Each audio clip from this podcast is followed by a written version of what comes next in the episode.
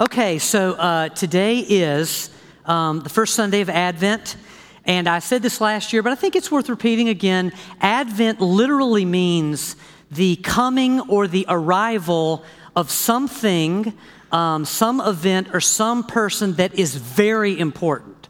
Okay, so it's got to be a really big deal for it to, to wear the label Advent, and so It, historically, it's been reserved for certain ages of mankind, like, you know, the Renaissance Age, or, you know, you could say maybe the, the Pope's first visit to the U S, something like that. But in, in Jesus Christ, who came to set us free by the cross, to set us free from sin and death, darkness, condemnation, and hell, and to bring us eternal, abundant life. Folks, what we've got in Jesus Christ is the biggest, greatest Advent ever. I mean, you've got an Advent that so outshines all the other Advents, it's like, you know, they all just immediately go to like lowercase, right? Because of Jesus. He's that big a deal. And I think for that reason, um, when uh, t- we don't really use the word for anything else anymore other than Jesus Christ. I mean, even people outside the church, you know, if they hear the word Advent, they have one of two reactions. Um, either, well, what is that? Or they think of Christmas. They think of Christ. That's just how big a deal Jesus is, right? Amen. Good. You and me, we're together. So for Advent, okay, in case you're an Advent newbie, there are four themes to Advent. I mentioned them a moment ago. Um, hope, uh, peace, joy, and love. And if you if you join us for the season, each week what we do is we take one of those themes and we focus on it. Um, we, man, we stretch it out. We try and just squeeze everything we can out of the Word.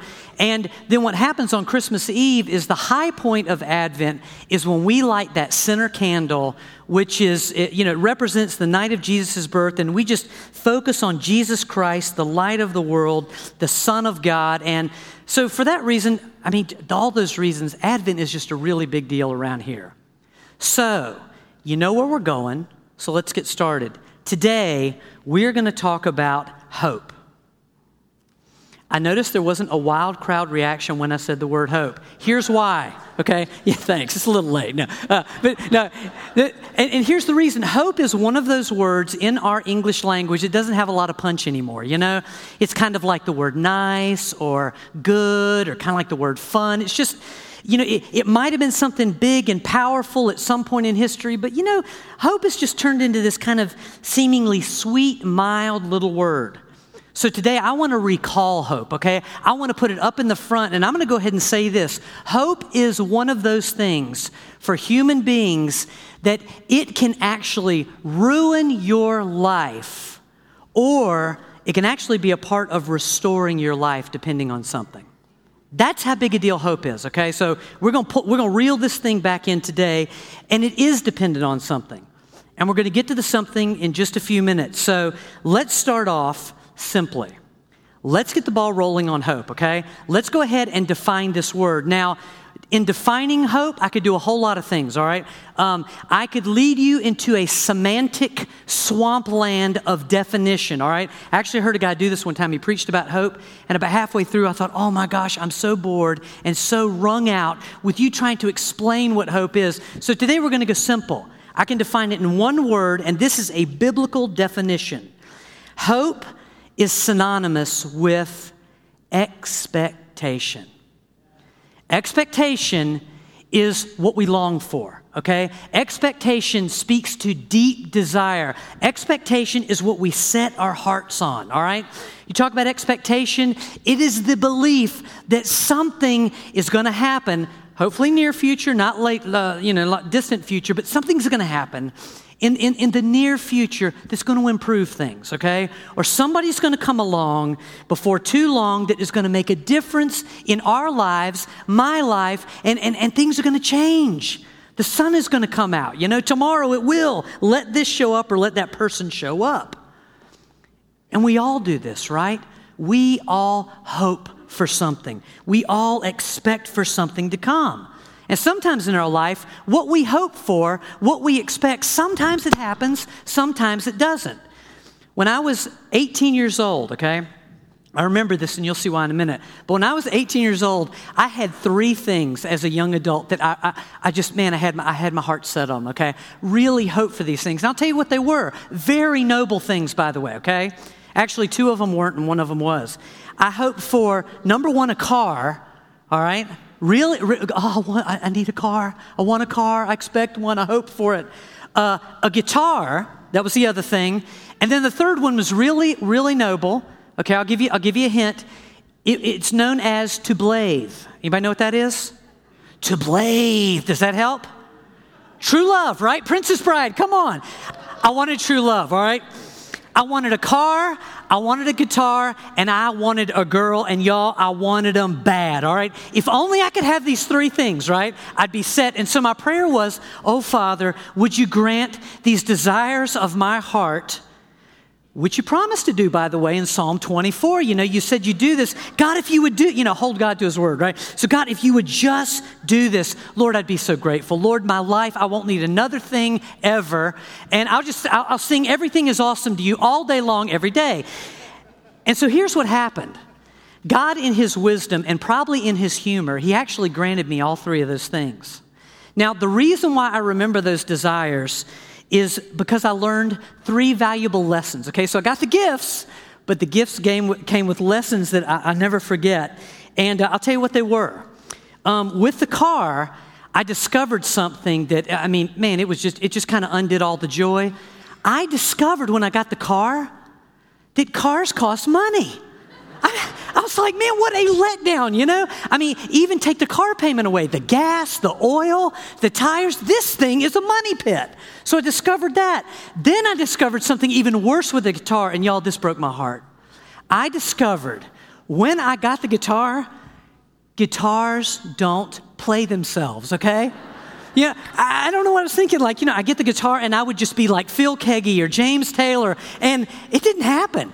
You know, you got to have talent to actually play this, the thing. And, you know, God just didn't fill me out with that. So I discovered that.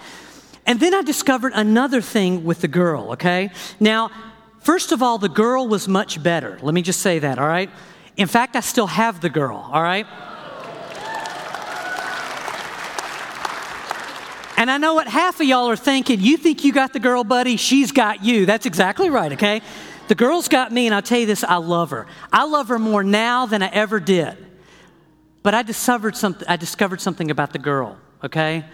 And listen, if you if you are thinking about relationship, all right, you're not in relationship, um, you know, you're, you're praying for to blathe in your life, you know, you're praying for that. Let me just tell you something about the girl. The girl did not fill every empty place in my life. I discovered that, you know. The girl was not the answer for everything that was wrong. The girl did not solve all my problems. So what I found out was that Jerry Maguire lied to everybody when he looked at the girl in the movie and he goes, "You complete me." That's garbage. It doesn't work like that, okay? One flesh takes a lot of work. You know, we, we got to grow through stuff. I mean, I mean, moving towards someone like this, is it takes a lifetime. But see, here's the reason why the girl didn't meet all my needs. Because there's only one person who can meet our needs, all right? There's, o- there's only one. There's only one that fills our lives and fulfills our destiny. The one who made us is the only one who can satisfy us. He's the only one who can sustain us. I reread Proverbs thirteen twelve this week. I, I love this little proverb, but it says this. It says, hope deferred makes the heart sick. And I read that, and of course there's the obvious meaning that, you know, when we hope for something and the hope is delayed, you know, it, it, it's a hassle, it's a pain. I, I think we see that in the children of Israel in the Old Testament, but I tell you, I'm going to stretch it a little bit and say this. I, I, I believe that proverb also applies to the fact that when we pin our hopes on other things and other people, and we expect them to be what God is, we get disappointed. We do get heartsick. Because the truth of it is, stuff, you know, cars, guitars, the perfect job, people, um, the girl, our children, um, hey, I'll say this in a political year almost, politicians, they can never save us or satisfy us. You know why they, why they don't? Because they can't. They can't. There's no possible way. God is the only one in whom we can hope. He's the only one in whom we can truly expect. And the reason for that is he is the only one who loves us like this, the cross. He's the only one with the power to take what's wrong with us and take what's missing and, and make it right. He's the only one who can meet our expectations. And yet the truth is, if we are honest, and I would submit to you today, it's a good idea to be honest in church, okay? I mean, it's good to be honest here. But you know, you know, the truth is, quite often, God can be, he can be the very last one in whom we, we place our hopes. We read the, uh, uh, uh, Carolyn read the, the Advent scripture today out of Isaiah. This is actually one of the themes of Isaiah. Isaiah has two main themes for the first thirty-nine chapters. And, and one of them is, is all about hope. From day one, okay, and I mean go all the way back to Genesis, but follow the trail through the Old Testament for a theme, and you find God saying something to us, to his people. What you find God saying all the way up to Isaiah is, I will be your God, you will be my people. I will make you live, I will bring you to life, I will make you thrive. We, we have this promise everywhere in Scripture, right? But when we get to the book of Isaiah, you look at these people and it is a, it's a train wreck. You know, you, you discover the children of God at the opening of Isaiah and they're lonely, they're, they're confused, they're destitute, they've been ravaged by Assyria. And y'all, Assyria, I know that doesn't draw many it's today, but y'all, Assyria was, they were bad news back in that day. They have been ravaged by Assyria. They have been ravaged by sin. And they've been ravaged by idol worship. So you've got all of these promises and you've got God's people. And, it, and it, it's like, how did you get from that, from this, these promises, to that? What happened to you? How did you lose it all? How do people living under such amazing promises wind up like this? Here's a Cliff Note version. You know how the people of God wind up so destitute? Is that here they have these promises, but when God doesn't do it the way they think he should, and when he thinks he, he, he they, they, they uh, when they think he should, they turn away from him. They turn away from him to other things and other people. In other words, they take their hope, right? Hope's supposed to be pinned on God. Well, they kind of start taking their hope back and they just start scattering it around. You know, this nation will save us. This king will save us. You know, well, maybe we'll go out and save ourselves. These gods will do it. They just take their hope and they spread it all around. And so what you have when you get to Isaiah one through thirty-nine is Isaiah is basically confronting them on their sin. And the chapters in Isaiah aren't that short, but the fact that I said there were thirty-nine of them, what is Isaiah doing? Man, he, he is hitting them, hitting them on their sin. He's reloading them, he, uh, reloading. He's doing it again and again and again. I mean, this is one gigantic confrontation. And was, what Isaiah says to the people of God is, look, you, you guys have rebelled against God. You have forsaken God. You have turned your backs on God over and over again. You have become a people, and this is harsh, a, but it's going to get harsher, and then it'll get better, okay? You've become a people of ignorance. You have become a people of evil. You are a people now who are corrupt. That's what it's like with you. And, and, and that describes the inner state, but uh, not the inner state like you, dr- oh, you got it, okay. That, that describes the, inter- the inner state of your hearts, but even on the outside, he says, your whole head is afflicted. Your whole heart is afflicted. From the sole of your feet to the top of your head, there is no soundness in you. There is no wholeness. And, and I got the point the first time I read it, but then Isaiah goes ahead and describes it a little better. There are only wounds, welts, and open sores. So if you just lost your appetite, okay, join me for lunch today. But he describes it, and then in verse twenty-one of chapter one, he says, spiritually, God's people, you are like, you're like prostitutes.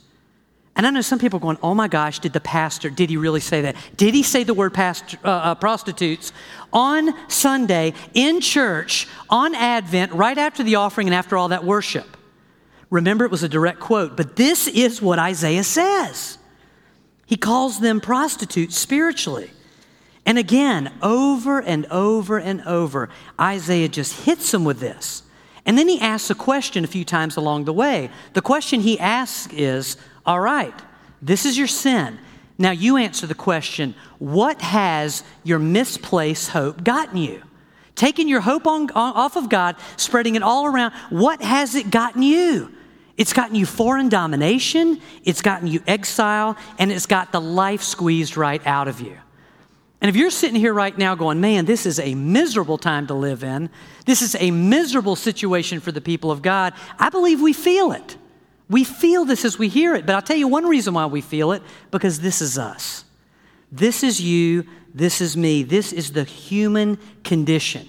We can't look at the people at this time and go, man, you know what? Those folks really had some issues. Y'all, this is our issue. We do the same thing all the time. We look to other people, we look to other things to be only what God can be for us. And it is heartbreaking and it is heavy. And so Isaiah one through thirty-nine, it is a tough read. Not just because we feel bad for these guys, but you know, it, it, it hurts when we look at our situation. And so here we are, and you know, it's kind of bleak and it's destitute and it's downcast, and we walk through these first thirty-nine chapters and we're ready to go pick another book to read because, man, this one is just not warming the heart. But then an amazing thing happens. one through thirty-nine, we're walking down this dark passage and we turn the corner into chapter forty, and suddenly the sun does come out. In chapter forty, we find God and his heart. I mean, just just just just the, the feel of this is, okay, Isaiah, we've rolled out the sin. The people have gotten it. They can't miss the point after all of this. Let's end this. Now, forty, one and two. Isaiah, comfort. Now comfort my people, says your God. Speak tenderly to Jerusalem and proclaim to her that her hard service has been completed. Tell her that her sin has been paid for and that she's received from the Lord's hand double for all her sins. And so after all of this bleakness and misery, here comes God in chapter forty, and he throws words out, right? He throws words out that are completely out of place. The people of God are guilty. He's got them dead to rights. No one deserves a thing from the hand of God, but still in chapter forty, God stands before them. He tears his heart open. And what spills out over the people of God? Tenderness, mercy, compassion, kindness. Did I say forgiveness? If I said it once, it's worth saying again. God just hits them with all of this. And what God is doing here in chapter forty is he's inviting the people. He's saying to them, look, gather up all of your misplaced hope. Hope that you have scattered everywhere. Gather it all up and pin it back on me. Pin it back on me so I can give you fullness of life, so I can bring you salvation. Put your hope in me, and disappointment ends. Shame ends. Everything that's been coming your way, wrath of God stuff, it, it dries up. Receive from God's hand life today. And if you have ever read Isaiah uh, before, you really weren't that surprised in chapter forty. You know, because there are two themes in Isaiah one through thirty-nine. One of them is the people's sins, but there's also this other little storyline that keeps sticking its head up. In fact, if, if you take chapters six through nine, it sticks its head up, uh, it hits, it sticks its head up sixteen times. And it's this: even though Israel has been a spiritually spoiled brat on steroids, right? And, and and sugar-filled cereal. You know, I mean, they're just, they're, they're a train wreck of a people. God will not let his people ruin themselves. He will not let them destroy themselves. So the point here is, here is your sin. It is a tsunami, okay? It is Mount Everest of sin. But you know what? That sin is not enough to overcome my salvation and my love for you. Even Assyria, right? Assyria is gigantic, right? I mean, they're, they're, a, they're a massive army in Israel. You know, they're weak and puny. Assyria is not big enough to stop the goodness and the love of God. You can't do it. The point all the way through Isaiah is, yeah, you are all this, but guess what? I'm all that. I am sending a Savior to rescue you. And it's going to be like this when he comes. Straight from the Advent wreath, you people walking in darkness have seen a great light. This will come to pass. On those living in the land of deep darkness, a light has dawned. And, and again, don't miss the point. They created the darkness, all right? They did it, but it doesn't matter. It will not stop God. There is a Savior coming, and He is the one and only, and He will change everything. Put your hope in Him, people of God, even now. That's the message. He's going to rescue. He's going to restore everyone who dares to put their hope in Him. Anyone who, who dares to call Him Lord. Jesus Christ, the Son of God, Lord and Savior, light is coming. Light is coming. Those lost are going to be found. There's a story in the New Testament, I think, that captures this beautifully. Um, it is, it's a parable, okay? What's a parable? A parable is when Jesus used earthly uh, symbols and references to people to point to heavenly truths. I would argue this morning, and I, and I won't argue because that's not polite, but I would just say today that this is one of the two greatest parables in the New Testament. Uh, the other one is, is the Good Samaritan. Um, the other one is this one in Luke fifteen, and um, it is a story Uh, about a young man. We are introduced in verse eleven to a young man. I don't know what his name is. Um, apparently it must be prodigal, right? That's what we always call him. But a young man who grows up, and he has got every advantage imaginable, okay? Materially and emotionally, this kid's set. In other words, this kid is a lot like the people of God. Starts off with the promises, I'll be your God, you'll be my people. I'm going to make you live. I'm going to allow you to thrive. But this man grows up, and, and on one hand, he's got a great home he's growing up in. I mean, it's it, it's an estate. You know, there, there are fields. There's great wealth. Um, you know, he he's kind of got all he needs. There's a great inheritance coming his way. The kid is set, materially speaking. But emotionally, we see that he starts off with a great home life. He has got a great father. This father is loving, he's wise, he's compassionate, and he's generous. But this kid, this boy, appreciates none of it. He appreciates none of his advantages. He's like Veruca, right? In Willy Wonka. Oh, Daddy, I want a golden goose and I want it now. That's what he's like. You know, or he's, or he's like Sally and Charlie Brown. That's pretty good Veruca, isn't it? Um, I can do her father too. All right, Wonka, how much for the golden goose? We'll leave that. But he's like Veruca. He's also like little Sally Brown in Charlie Brown Christmas when, when uh, she's getting Charlie Brown to write her note to Santa. And she's and, and so she lays all this stuff out, and Charlie's like, daggone, Sally, you kind of want a lot. And she just goes, all I want is what's coming to me. All I want is my fair share. That's this kid. He, he expects his stuff now. He's going to have it now. He wants what he wants. He puts his hope in what he can get his hands on. He gets a hold of it, and then he turns away from home. But the truth is, he's not turning away from home, not really. He's turning away from his father. You can't miss it. He is turning his back on his father. So the kid goes out, and he embraces the world. And when I say he embraces the world, you can go as carnal and as secular as you want to, all right? This kid, he, he blows all of his money. He spends it on anything that will fill his senses, and he squanders everything. It's a pretty good inheritance. I mean, this kid blows it all. And what happens to him is that he ends up ravaged. He's completely ravaged. I mean, he loses his friends, he loses his money, and, and, and the, the, the real marker of being ravaged is he ends up feeding pigs, all right? I lived in the country. Jane and I lived in the country for like five years. Y'all, I, you might love pigs, you might have a pot belly, that's great. These are the smelliest creatures. Man, I can get near a hog farm right now and I can say, man, I will take a paper plant over a hog farm any day of the week. It's horrible. Get behind one of the trucks. It just, oh my gosh, it'll curl your hair, straighten it out, and make it all fall out. It's terrible. This kid, this kid's feeding pigs. And these aren't his pigs. And, and, and Scripture tells us that he is so hungry himself that he longs, his, his hope now is just to fill his stomach with, with the swill that's going in the trough. And there is, let me tell you, I'm going to straighten out somebody's theology, all right? Quite often at this point in the sermon, a pastor will say, and so he began to fill his stomach. You know, he began to eat. Y'all, that's not biblical. You know why?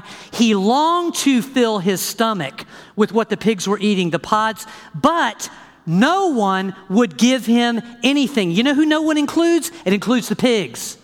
All right? Have y'all ever seen an angry pig?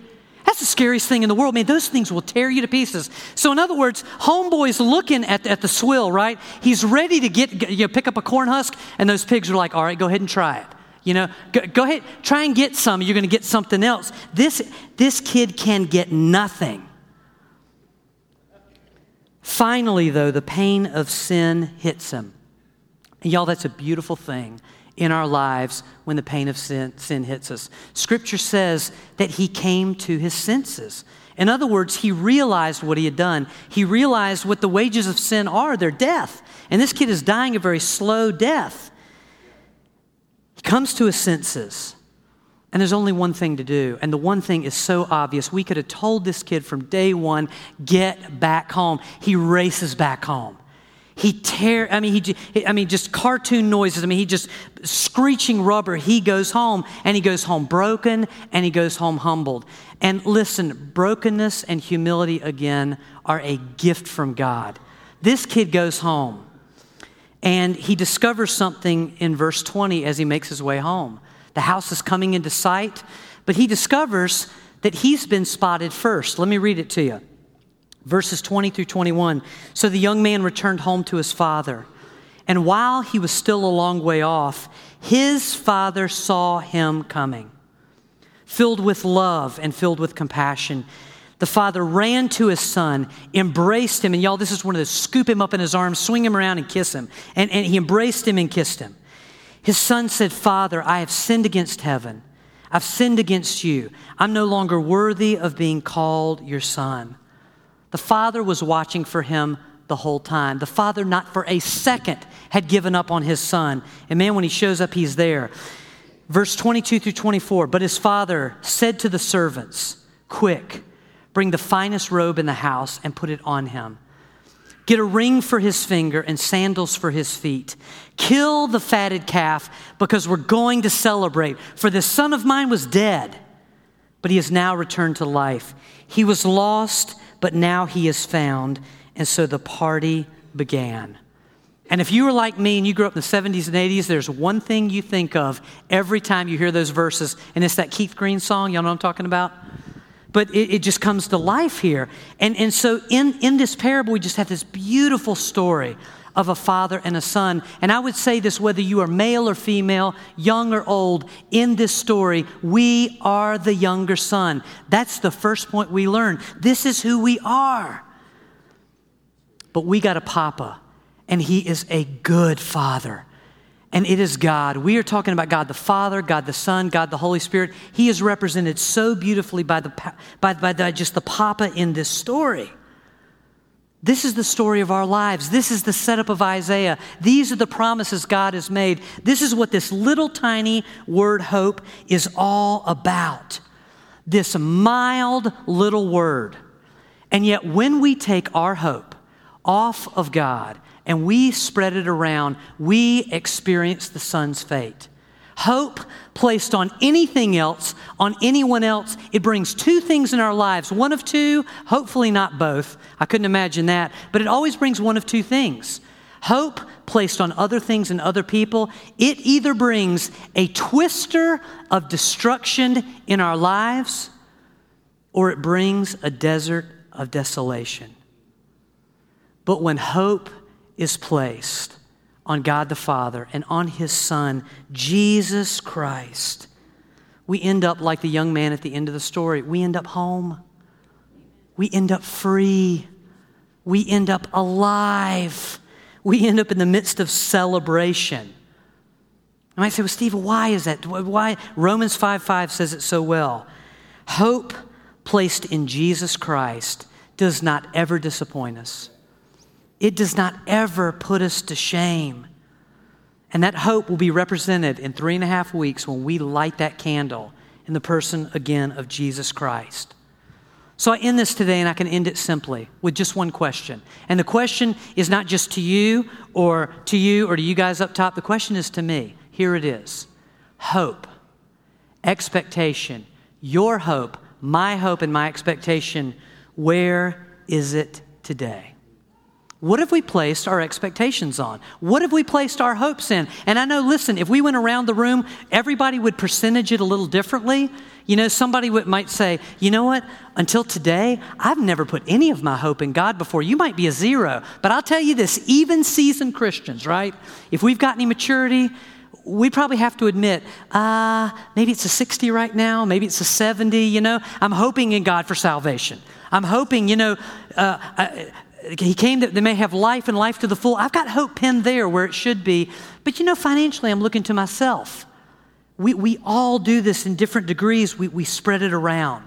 Today, though, could we, as children of God, could we gather up all of our hopes? Just take a moment and just, just think about, man, where's my hope pinned today? And if they're pinned anywhere else, placed anywhere else, could we gather those up today? And could we just place them right back on God, who never disappoints, who never puts us to shame, who is our salvation, light and life? What do you think? Can we do that? Amen. All right, I'm gonna lead us into prayer. Father, in the name of Jesus Christ, the one that we celebrate this season, Lord, in Jesus' name, we don't need you to, to come and read thirty-nine chapters of our sin. God, the, the truth of it is that this is the human condition. This is the world we live in. And Father, we all stray. We wander, we roam, Lord. We, we get afraid when we make bad decisions. God, God, we look at something that's shiny and bright. We hear the claims, and Lord, we begin to tr- we begin to put our trust there instead of in you. Lord, today in Jesus' name, we just reclaim, we recall, go away. It's us who leave home. And so today we just return to you. We make that heart journey. Every one of us in some ways has a heart that's a little bit far away. Today, like this young man, we come home in Jesus' name, and we rejoice, we rejoice that our Savior has come. And Lord, this year, we, God, we, we just want to live fully. In every way, we want to live, that a watching and dying world might see, might see that Jesus Christ, the Son of God, changes everything. That's our desire as a church in Jesus' name. Amen and amen.